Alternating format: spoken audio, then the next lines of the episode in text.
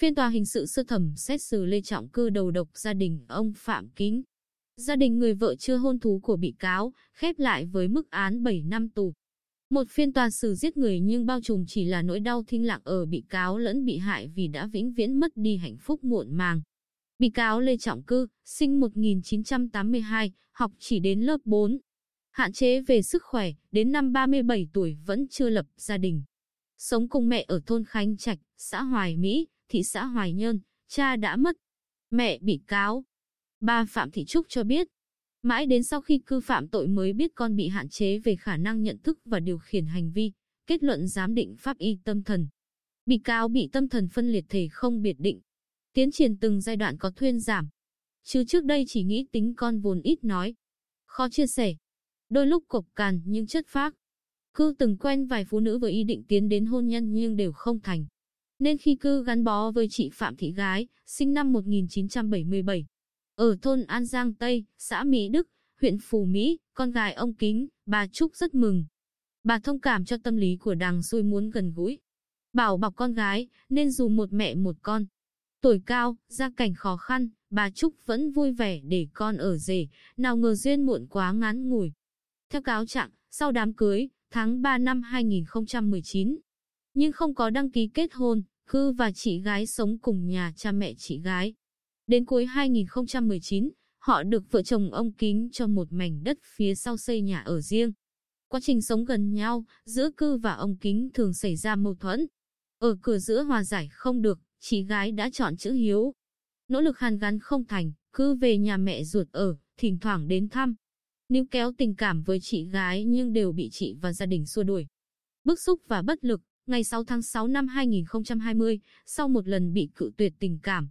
Cư đã mua thuốc diệt cỏ không màu, không mùi đem pha loãng và đổ vào nước uống nhà ông kính để đầu độc. Người đầu tiên uống phải nước có độc chính là chị gái, nhưng chị may mắn được cấp cứu kịp thời. Trước giờ nghị án, bà Trúc buồn bã cho hay, vụ việc may mắn không để lại hậu quả nghiêm trọng. Tòa nhận định bị cáo cư ăn năn, thành khẩn khai báo, nhận hết trách nhiệm được hưởng nhiều tình tiết giảm nhẹ, nên bà tin con sẽ được nhận bản án khoan hồng. Xong, còn một nỗi đau khác là con bà đã thực sự đánh mất cơ hội tìm kiếm tình yêu, tạo dựng hạnh phúc gia đình cho mình. Bà Trúc tâm sự, cứ khát khao hạnh phúc gia đình, thèm có một mụn con lắm. Có lẽ vì bất lực níu kéo mà hồ đồ chút giận, lâm lạc. An ủi, cảm động biết bao khi ra tòa. Con được phân tích thấu đáo về lỗi lầm của mình, được hướng thiện và được tha thứ. Trong suốt câu chuyện về hạnh phúc gia đình ngắn ngủi cũng như sai phạm lớn của con trai, người viết bất ngờ khi bà Trúc luôn gọi chị gái là con dâu tôi một cách tự nhiên và đầy ấm áp. Tại tòa, bà Trúc khá rụt rè, lại lãng tai, nên đã được mời lên phía trên để trả lời câu hỏi. Từ bàn bị hại, chị gái liền quay sang nắm lấy tay bà má lại đây với con. Kèm những cái vỗ nhẹ vào lưng bà Trần An. Chi tiết nhỏ thoáng qua gây xúc cảm cả phiên tòa. Hai người phụ nữ ở hai thế đối lập đứng cạnh nhau với nỗi đau chung.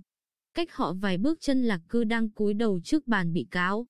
Có lẽ y đang đau khổ, hối tiếc vì trong một phút mất lý trí đã đập đổ một mối quan hệ tốt đẹp, tự tay khép cánh cửa hạnh phúc của mình. Trình bày với tòa, chị gái từ chối giám định ảnh hưởng sức khỏe, không yêu cầu bồi thường gì thêm.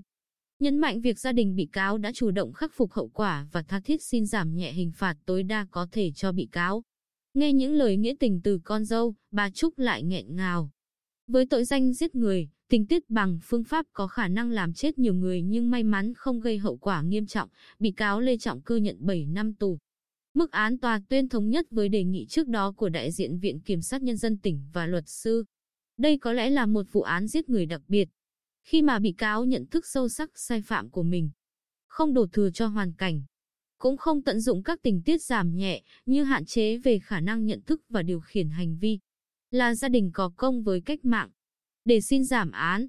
Tương tự, phía bị hại cũng thể hiện thái độ chia sẻ trách nhiệm và lòng bao dung. Giá trị cảnh báo từ phiên tòa cũng hiện lên sinh động qua những phân tích thấu tình đạt lý và đầy hướng thiện từ thẩm phán Nguyễn Thị Hoài Xuân, chủ tọa phiên tòa và thẩm phán Lê Xuân Hải. Có thể nói, những chi tiết ấm tình người, gác lại nỗi đau, hóa giải mọi hiểm khích và thông điệp nhân văn. Dầu tính giáo dục từ phiên tòa, kết thúc có hậu này rất đáng để dư luận suy ngẫm.